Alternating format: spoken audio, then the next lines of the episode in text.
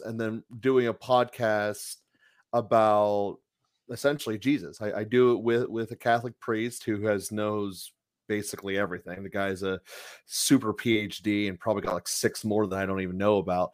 But uh, so he knows all, all the all the ins and outs of, of every faith based question I could have.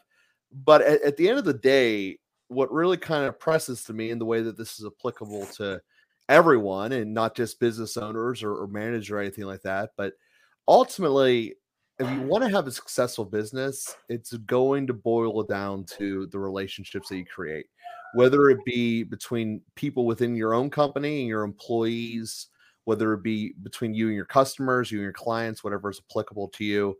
It, it all really comes down to that. And people have this notion inside them that I can be one way with one group of people and another way with everyone else and the reality is, is we're not capable of doing that. Your brain is not good enough. Not you as an individual, but you as a human.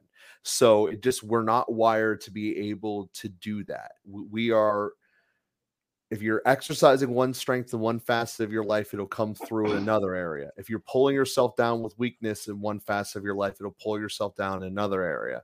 So that is just something that I like to start with because it's a natural kind of thing that everyone has had a relationship in their life. I mean, we all have that in every capacity. And when you look at business through that perspective, it really does change the way that that you operate your business, hopefully, and hopefully will open it up into a, a more profitable outcome. Absolutely. You know, I I really truly believe that what you said was so true.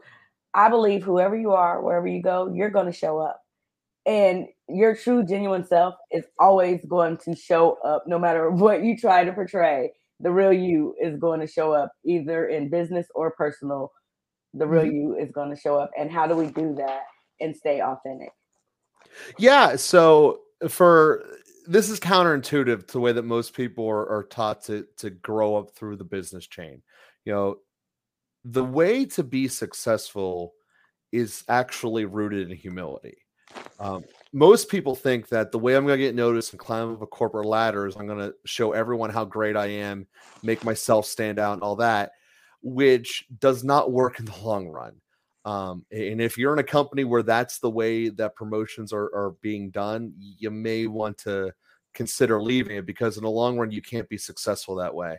And I know that there's a big cluster of of the top CEOs or whatever that disagree with that, but at the end of the day, they're wrong.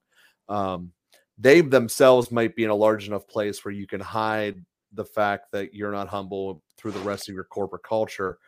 But the way to truly grow and to grow everything does start with humility. I mean, it has to start with um, the fact that you get your success as a team, but yet you have to be individually accountable if something goes wrong. And you know, you can see with basically any successful athlete out there because they're the ones who always have microphones. It's easier to identify them when things are going well, I think Peyton Manning's the best example of this ever. Um, when things are going well, it's always we. It, it, it's always him and his receivers, him and his offense, him and whatever. When things go wrong, it, it's on him. And I think that that's the uh, uh, that's what I'm talking about when we say about the humility to recognize that you're not here by yourself. Uh, before we even get into all of the religion element that someone had to create you in the first place, just from you as as an agnostic corporate place, you're only here because a someone wants to hire you or buy your product. Um, so you're only having customers and clients and inevitably employees because they want to be there. And treating it with the act of humility has so much great benefit that is really unmeasurable once you start teeing it up, even though it's contrary to every counterintuitive to every thought you have about how you climb a corporate ladder and also counterintuitive to how you market yourself and, and people market themselves in general. Absolutely. Hey, I just want to say you gave a shout out to Peyton Manning and we are Colts fans because we are Indiana. There you go. so, I just want to say, woo woo! Shout out to the Colts and Peyton Manning for winning us the Super Bowl. Yeah. And we got to host it. So, you know, that's just great. We're winners over here. So, yeah. I just wanted to plug that real quick. well, like I said, I don't think it's someone who, who's ever had more microphones in front of him and him done well. Um, I, I don't think I can come up with a better example than Peyton. Mm-hmm. Um, I mean, I've seen a lot of public figures, a lot of politicians flat out fail all the time, but Peyton doesn't, and he's basically just a regular dude at the end of the day. Absolutely, so, I always love that very about him. humble. You're absolutely right. He is very, yeah. very humble. So yeah. yeah. and I think you're right. Humility says a lot about you, and I believe in the company culture. I was always taught that in order to be successful, you have to promote others, and you have to put others before you. And if you're always tooting your own horn you're not showing really humility in that aspect anyways. And so if you're only trying to show how good you are it's not giving support to others. So what you're saying is very true. Yeah it also erodes their desire to help you in the next situation whatever that may be. Now that being said that doesn't mean you deny your skills or anything like that. You, you still have a a duty um, both professionally as an individual to make yourself better in whatever strengths you have um, I personally lean on the side that it's better to make your strengths stronger than your weaknesses stronger. Um, an argument can be made for both sides, but uh, I, I I personally believe it's best to have really high peaks in your skill set rather than trying to have no valleys because no one is valleyless. Um, so the more peaks you can have, the more useful you can be in granted isolated situations but if that skill set is more universal and you're very good at it, you then are as universal as your skill set. Absolutely. I remember when I started out um, and I, I knew that my journey was to help people and go into coaching. And I wanted to definitely keep God in that and allow Him to lead me on this journey. And I had a mentor that told me that if I wanted to be successful, I needed to remove God out of mm. my business. And I was torn and I just was like, I shut it down. I, I can't do this. If I can't have God leading me in this, then I don't want to do it. And it took me six years to decide that this is what I needed to do. And I, I fought and I wrestled with it because my faith was more important to me than the business was. And so I, I had to understand how to lead with that and how to lead with purpose. And so, can you talk about how important it is to be able to incorporate your faith in your business and how the two work hand in hand. Sure. If, if you really want to break it down, I mean, that's something that many people have been told. And the bigger the business, the more that thought comes across. And it comes across from mostly lawyers and marketing people that say we don't want to discourage X amount of people by doing this. That's why you um, often will hear about people who, who don't want to take you know sides with political stances. Why, why would I instantly want to alienate half of the country just because I said one thing or another? Um, so that's a, that that's a very real thing about why people would say that about God. But if you look at the way that most companies are structured, they actually are using the virtues that God teaches you to do anyway. Um, so at the, at the end of the day, there's basically there's seven main ones, right? There's prudence, justice, fortitude, temperance, faith, hope, and love. So, prudence essentially is making yourself better at what you're doing. What I just said about making your strengths better, learning more, getting open to new ideas, open to, to just becoming better at, at the end of the day. Um, and then the way that justice would be applicable is you know you you treat people fairly you know you treat your employees fairly you don't try to do high pressure sales on people you don't try to force people into stuff um, and that's basically at the end of the day how justice would be applied. A fortitude is when something comes in your head and you don't know how to say it, you just get it out. You know, a thought comes in your mind, you're, you're not sure why it's there. Figure out a way to say it. I mean, almost always it will make the situation better. Uh, and sometimes making the situation better is ending the situation. Um, you know, that's, that's real. I mean, sometimes you just need to fire a client, and that's very important. Um, temperance kind of goes off of, of what I was saying with the humility, knowing that you're not the most important person in here, knowing that your individual wants and needs are not better than, than the group as a whole. So just looking at those four right there, you can see how all of those are very beneficial for an individual and a business to carry through. And they're directly taken from the gospels. So at the end of the day, can't really get much more religion than that than being taken from the gospels. So You're absolutely right. And I think about it when I think about real estate, I think it goes hand in hand with the gospel as well. I think about buying a field.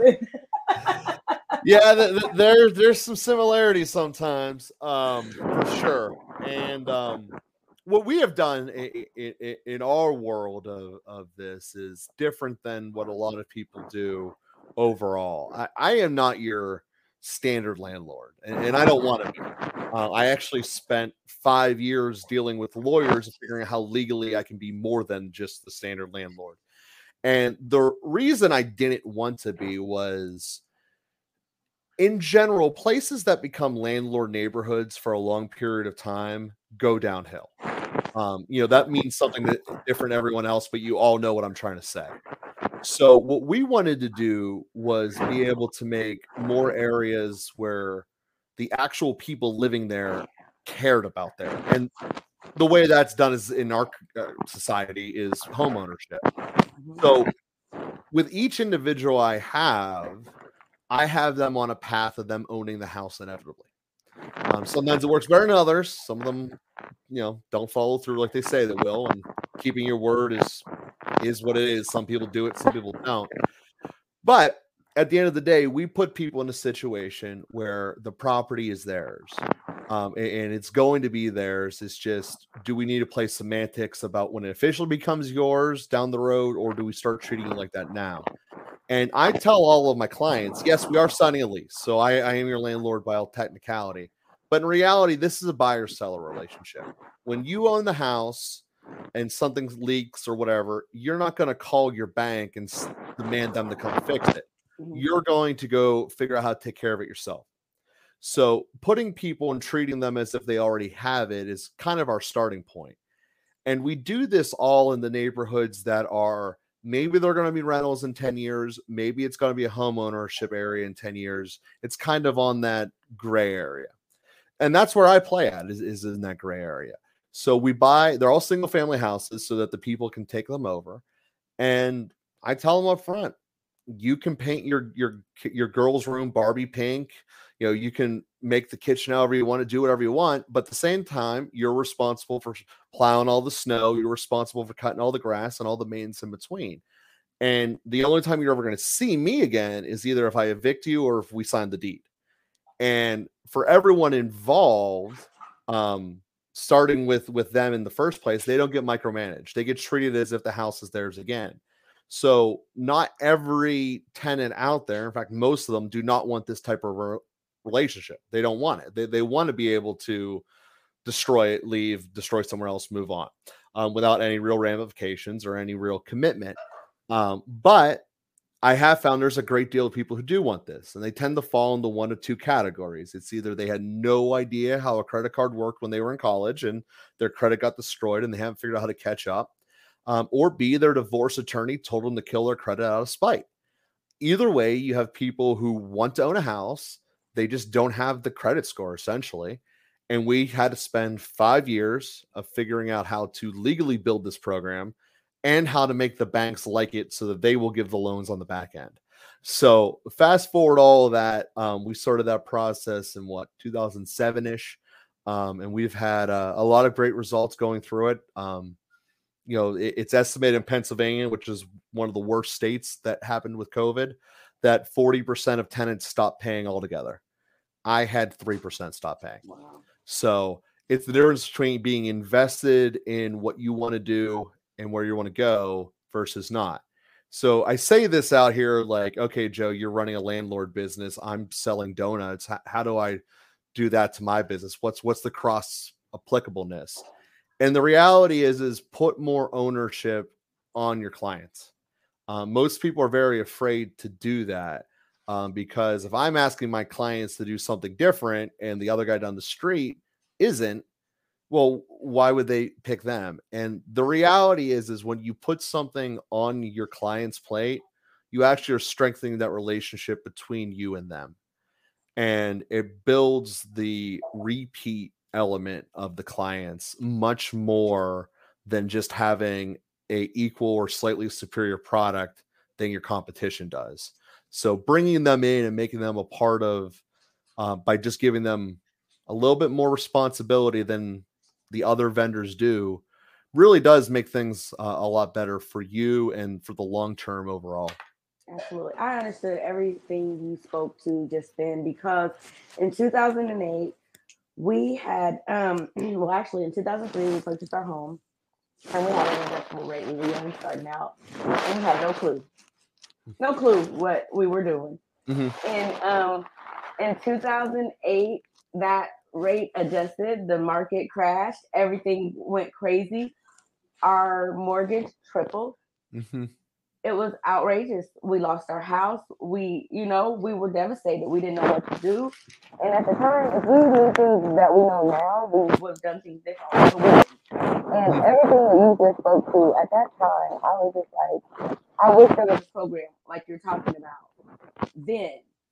And, and I told my husband, I said, I wish that we could create something like that. And it was so funny because we have been um and, and that's why my husband wanted to listen today because we've been actually working on something like that and we never heard of anything like that mm-hmm. talking to you today you are the first person i have ever heard speak of something like that and i know so well about it because we went through it and i'm mm-hmm. like if someone offer something like that because everybody isn't bad and out there just looking to, like you said, destroy homes and just leave them.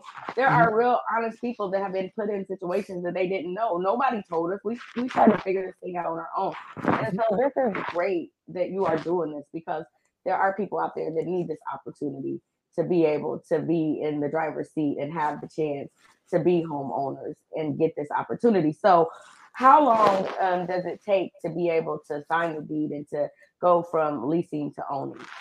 So with every tenant that we have, we start with what's called an option to buy. Mm-hmm. Um, now, I, I need to, to, preface this. This there are four states that are legally harder to be a landlord in than Pennsylvania. Mm-hmm. Um, they are the four you probably can guess right off the top of your head. it is New York, California, and Oregon. So at the end of the day, it is not exactly easy to loot these loopholes. And in your particular state, it will probably be a little bit easier. However, a lot of the things I had to play with were actually the congressional banking laws that made this play. But nonetheless, what we do is we have each of the tenants sign two separate agreements. The first is a six month option that then becomes a month to month option or a month to month lease thereafter. That's the lease. Six months becomes that. The other is the option to actually buy the house. That has the purchase price they will be buying it for, the amount that they get in non-refundable payment towards the purchase. So for me, I make that number that it's big enough that they care, but small enough that the market actually will find someone who can do this. So a nice little balancing act of the local uh, local economy at the time. Um, I always do a month on the first option. Very rarely does anyone actually fulfill it on the first option.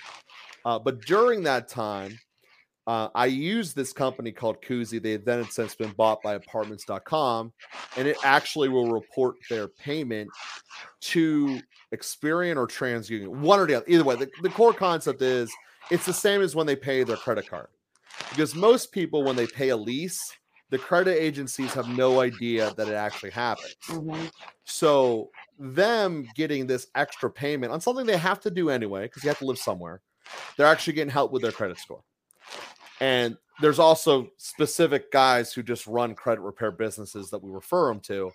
But at the end of the day, it's a it's a passive effect on something that you were doing anyway that helps you get your credit better.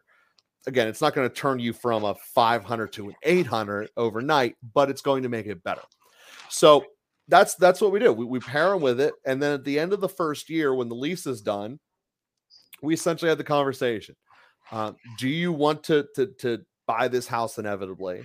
Do you want to say, okay, this is a good idea, we're out, or, or where are we at here? Um, the only time people are normally out is if I kick them out, or it's a situation where it was now a single mother and she wants to move in with a new guy, which is also understandable. That's part of life.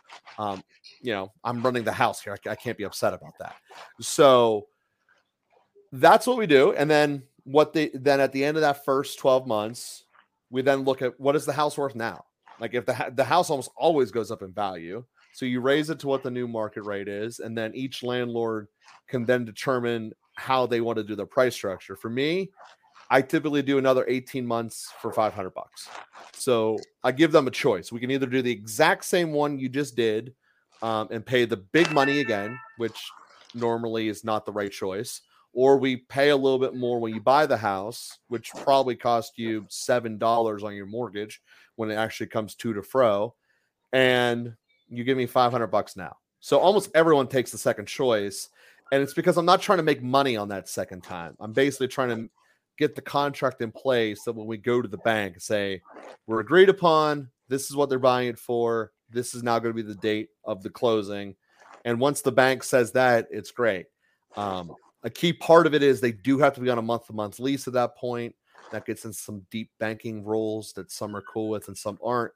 The month to month thing avoids it all um, in all that capacity. So that's how how in a very broad nutshell of five years of planning this process and three to four years wherever we're at now of executing it how we've gotten here and, what it actually does. Wow. That's amazing. So what does the um, success rate of home ownership look like for you right now you mean as far as them following up the contract yeah um well they all do it eventually it's just a question of how long does it take okay. um, like i said it, i've only had three of them that didn't follow through up on it um, because I had to get rid of them. Okay. We we do have I, I, I don't count the women who want to move into the new guy. Um, because to me that's not a failure of the system, that's just them changing their life. Because we do kind of catch people at a pivot point when they're going through a divorce. And you know, for anyone who's done that, their life is in chaos. Um, moving itself is already crazy enough. I mean, changing your house is is a pivot point, but you put divorce on top of it. Sometimes things don't go exactly the way you planned, and I get that. Um, you know, but at the end of the day, it does go through sometimes, and and, you know, with with those women too, where the guy moves in, it's just more common the opposite direction. All right. So, how do uh, you market this business? Like, how do you find your clients that you get to to get into these houses? I use Facebook and Craigslist. I do anything special. Okay. I, I don't need to. Normally, by the time I put something on Facebook, it's it's done in like a week. So every single one of my properties that I do do that is different than everyone else. I do a video walkthrough of them because to me the biggest waste of time is showing properties to people who don't want them. Um, because you just know immediately if a house is not right for you for whatever reasons that you can't get in pictures or from a description, but you can get with a video walkthrough someone walking through a house. So I do that every time. I mean, with my iPhone, I can do whatever I want. Um, I mean, I don't get why everyone doesn't do this. Is the baffling part to me. It takes me, I don't know, 12 minutes to walk through the house. That counts me turning all the lights on beforehand and turn them all off after and relocking up the house maybe an hour of editing the thing and doing a voiceover. So I do they do hear my voice watching these videos of me articulating the property and I look at it as of course I should do that because it's not complicated. And I get to sell the house as they're watching it. So what happens is people who are end up wanting this house, they watch it, they send it to everyone who's going to be eventually living in the house and then if they have other decision makers in their lives, which some do, some don't, they send it to their mom, they send it to dad, whatever, and they let them watch it. And then by the time they're actually doing a physical walkthrough for the first time, it's going to be like the 10th time they've seen this house. They know if they want it or not. And it's basically confirming it or, or it isn't. So that is the main thing that I do to eliminate um, wasted time is I, I, looked at every single thing in our business that wasn't profitable and we figured out how to streamline it.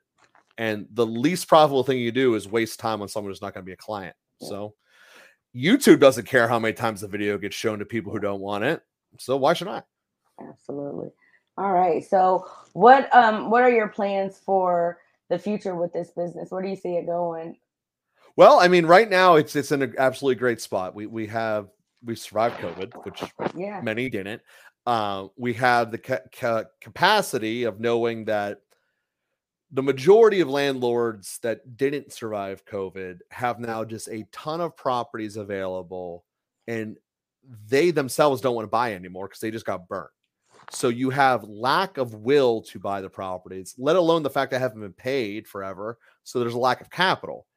And this is what's going to ripple across this country. And it's ha- going to happen worse in the place that were shut down harder. So, double edge of that silver lining of us being shut down forever in Pennsylvania is that I'm going to be able to buy five houses for the price of two. Wow. So, it's going to be nice, but for all the tenants who chose not to pay, there's no properties to put them, and there's going to be basic supply and demand. Lots of people get kicked out, nowhere to put them. Rents are going to skyrocket. They're going to hate all the tenants, or all the landlords will be hated on forever. But we just did what you forced us to do. If you would have just let us evict everyone when we were supposed to, it's a simple system. We evict someone in May, we fix the house up in June, and then new tenants come in, in July. It works. It does not work when you can't evict someone for 18 months and then all of those houses are broken at the same time. That's the breaking point of, of, of the string. So that's the inevitable part. That is what all of these governors did. Um, and there's a very common thread between all the governors that did. If you look at their little parentheses letter next to their name, um, so it, it's it's a direct cause and effect. And this is not because Putin made gas cost more. It's because we printed off money and we weren't allowed to run our businesses. Yes, yeah.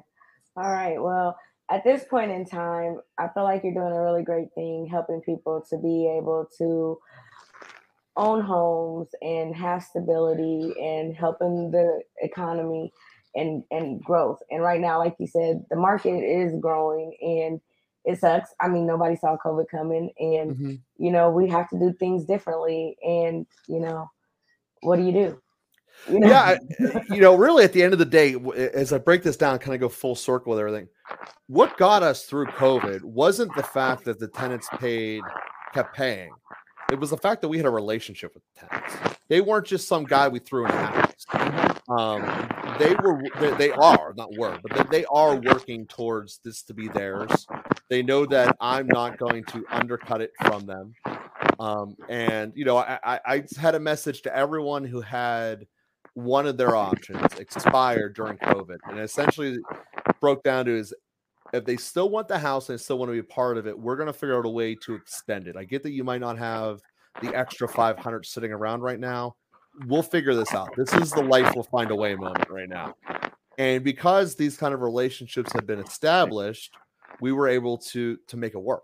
Um, mm-hmm. and, and that, like I said, that's really what what it came down to. The ones who ran away and hid and didn't want to have a relationship anymore, yeah, we evicted them basically as hard as we possibly could but the other ones, the vast majority of them that wanted to just continue to have a dialogue and figure life out, we did. Yeah. You know, relationships are so important. And I don't think people really get the gist of that. And that's the difference between those that stay and those that go. And like you said, um, how your business survived well fell is because of what's involved in it and what makes it work and it's all about that relationship and who's involved.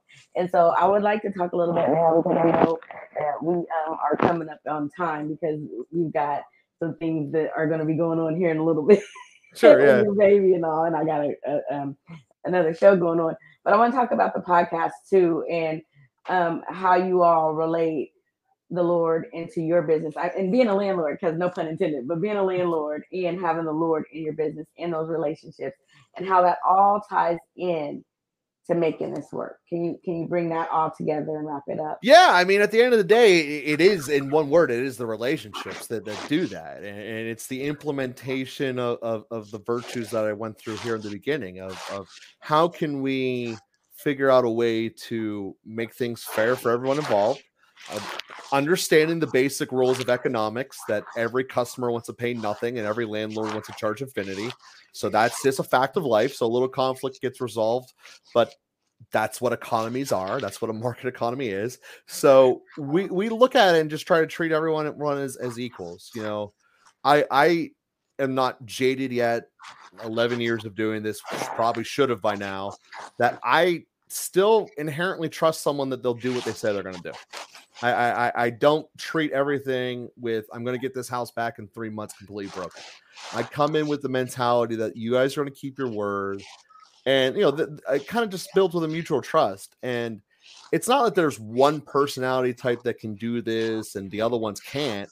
It's it's effort. I mean, you have to learn how to go and try to become better at communicating people with everything else. And the Facebook is great for many things. This ain't one of them. You cannot have a relationship through social media. Twitter, Facebook, Instagram. No, you can't have any of them. Uh, what can, you can with is actually calling people, and that's one of the call to actions that I like to give people. Is tr- start with someone that you know but you wish you had a better relationship with. So maybe it's someone you only see at weddings and funerals, but you wish you hung out with them every once in a while. Just give that person a call. Again, not a tweet, not a text, but an actual call. And whatever relationship's in your life, everyone's able to identify one that's like, I just wish that was better right now. And call them. And yeah, that takes a little bit of courage, which would be the fortitude part of this discussion. Um, but it's also the process of practicing better relationships makes you better at it. So it's something that we all can do in our individual personal lives that will spill over to us in businesses overall. And having conversations that can be challenging really do help you be better at everything else. Absolutely. I definitely agree. It's all about relationships. And I was speaking with someone the other day, and they said to me, You know, I never realized that having a relationship with Jesus was everything. They're like, I knew about Jesus, but I didn't know I needed a relationship with him. And that changed the game for them. And I'm like, Absolutely, because when that's the center and everything else around you is falling apart, you can stay together. And I think that's what's done it for your business because although all these other things have been going on, you've had faith at the center of it and you've had us that as the foundation, knowing that you had something to lean on. And so that is awesome and what you've been able to build upon. And it's so funny because I think about your name and it's Rocky. And mm-hmm. then, you know, this rock is uh, what we stand on, right? And so, you know, things mean names mean something, and we have to understand what we're dealing with and what we're coming up against. And I think so many times we take things for granted of who we are and whose we are and what we're doing. And so I appreciate the fact that you came today and told us who you are. What you well, do, I, I thank you for having me for sure. Yes, thank you. And so, um, as you continue on your journey, what is it that you foresee for your future, and what would you like for others to know more about what you do? Yeah, so I mean, the the way that I, we didn't get into the way I, I run the business really. We yeah, got into the benefits of but the, the, the way that I ask people to, to to join us moving forward really is to um to, to, just try the episode just try the cast listen to an episode. We, we come out once a week it's tuesdays. Uh, it's called father and joe. It's very straightforward in that regard. Um, and just give it a try because um, it is there obviously are specific episodes about this part of the Bible and that part of the Bible, but it's always tied to a pragmatic application we can put to our own lives. And it is something that we really do. We know it helps people. We, it wouldn't grow if it didn't. Um, so we, we, really that's the, the, the request I would have of people who want to continue to come forward and and to continue to grow with is is, is to listen to the, the cast, give it a try, because um, we do get into the specific parts about talking in depth about various issues, um, and, and there are also various moral conflicting issues. So on the one hand, you know the gospels are a gospel of life. You know it, it's about loving people and, and celebrating life but on the other hand, halfway across the world, this one little crazy guy just sort of murdering people because he felt like it. You know, how should we feel about that? That's a conflicting thought. Like if this guy didn't exist, there'd be no war. But on the other hand, you're effectively rooting for this guy to die. So, like, what do we do about that? Yeah. Um. So th- th- that's the type of conversations we we've had um, in, in, lieu of more research about the vaccines, we've had conversations about how vaccines are actually made um, with, with, with, stem cell lines and stuff like that. We have gone into each of the virtues in depth uh, multiple times. So th- there's a lot of different things that discuss there that are applicable to everyone's life. But oftentimes people hear God and they think, well, that's different from the rest of my life. And a- as you said, it's the center. So most people kind of live their life with what's on fire right now and putting it out. Um, so the example I give of that is if you think of like a tire, most people just live on the tread, just trying to go around making sure that it'll be able to survive. It's not going to skid out in the ice. But what's really holding it together is the wheel and the axle. And the more you spend time on that, the better you'll be able to stop. Sure, you need the tread. I'm not discounting that. But if you actually sit and relax and think about it, you, you need to have the wheel there because if it's not connected to anything, the tread is irrelevant. You're never going to go anywhere. So that's another call to action that, that I've given to people that works out very well is just put yourself in complete screen shutdown, no electronics around you for just 10 minutes and just complete silence as you can make it. Um, no, no bings from your phone, no iPad alerts, none of that. And just sit there for 10 minutes and just kind of see what happens. And people who do that normally come out in a better place overall.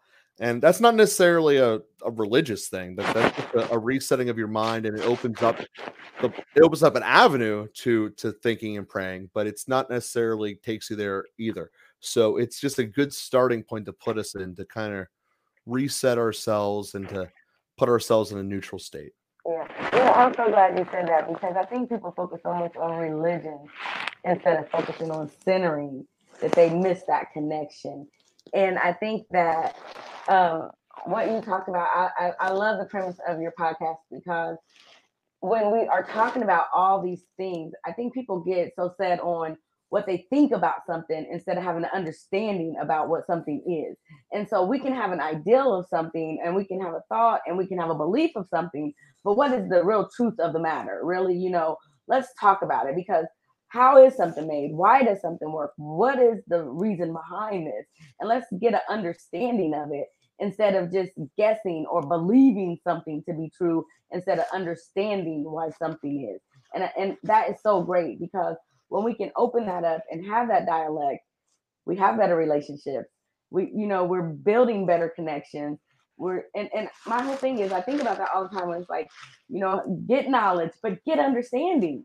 Mm-hmm. If we have better understanding, we can connect and, and bridge those gaps out there. And on that note, and and um, I promise I won't go on forever about. No, you're this. fine. This is this is the problem with the current information age is that you can pick any issue you want. And something that I thought I was never going to have to talk about again the rest of my life is the world round or flat? you can find people that will adamantly say that the world is flat. Um, and you can isolate yourself from not listening to anyone else and, and not wanting to discuss any other viewpoint.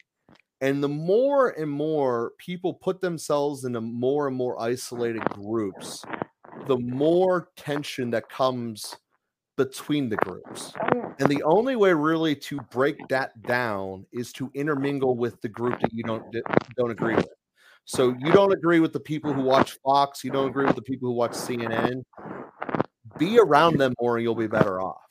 And that's a big part of life that we are missing now in the internet era because you can go and hide in your bubble. Even if there's only six people in the world who agree with you, that's big enough to be a, a social group for an individual. Mm-hmm. And um, being in other groups and, being willing to discuss other things, I think is is a big part of it because everyone's getting conditioned to only hear what they want to hear and therefore only say what you think someone else wants to hear. Oh, yeah.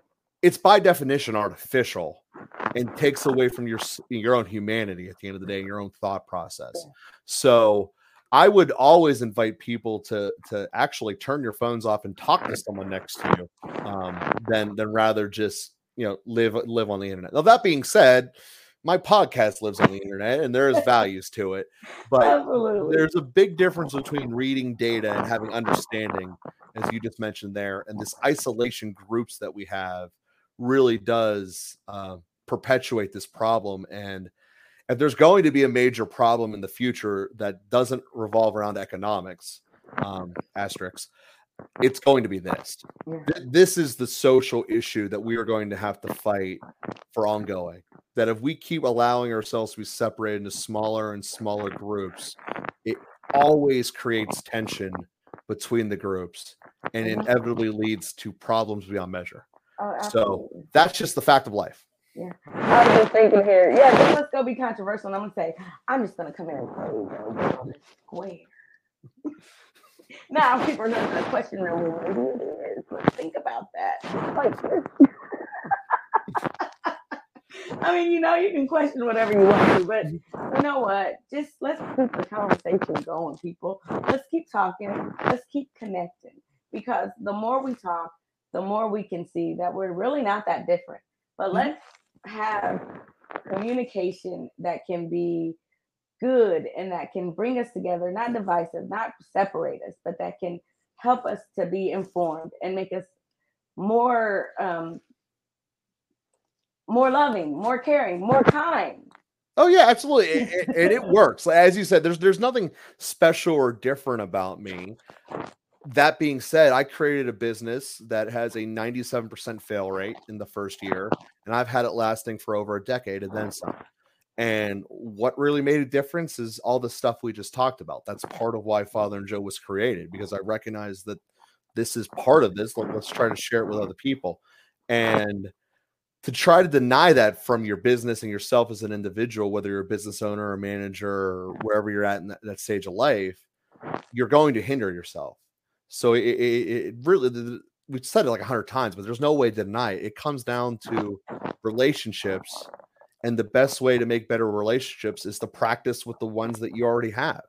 So if you have a bad relationship, you want to practice making it better, call up the person you have a bad relationship. If you are scared about entering this, just start with calling your mom. I mean, just wherever you're at, it's not going to be as scary as you make it in your head almost always.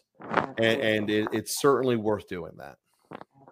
All right, Joe. Thank you so much for joining us today. Tell people how to find the podcast and how to come to you in Pennsylvania if they would like to be on. Perfect. Yo, like I said, um, you can find us. It's at Father and Joe. It's, says here on the screen. Um, I'll send you guys a link as well, and it'll be right there. But we're on every single platform you can be on, and it's straightforward. Father and Joe. All right. Thank you, everybody, for listening. We appreciate you for minding your business today. Remember, mindful intentions nurture and drive your business. And as always, you were created with a purpose. So go be great. Have a great day. Thank you. All right.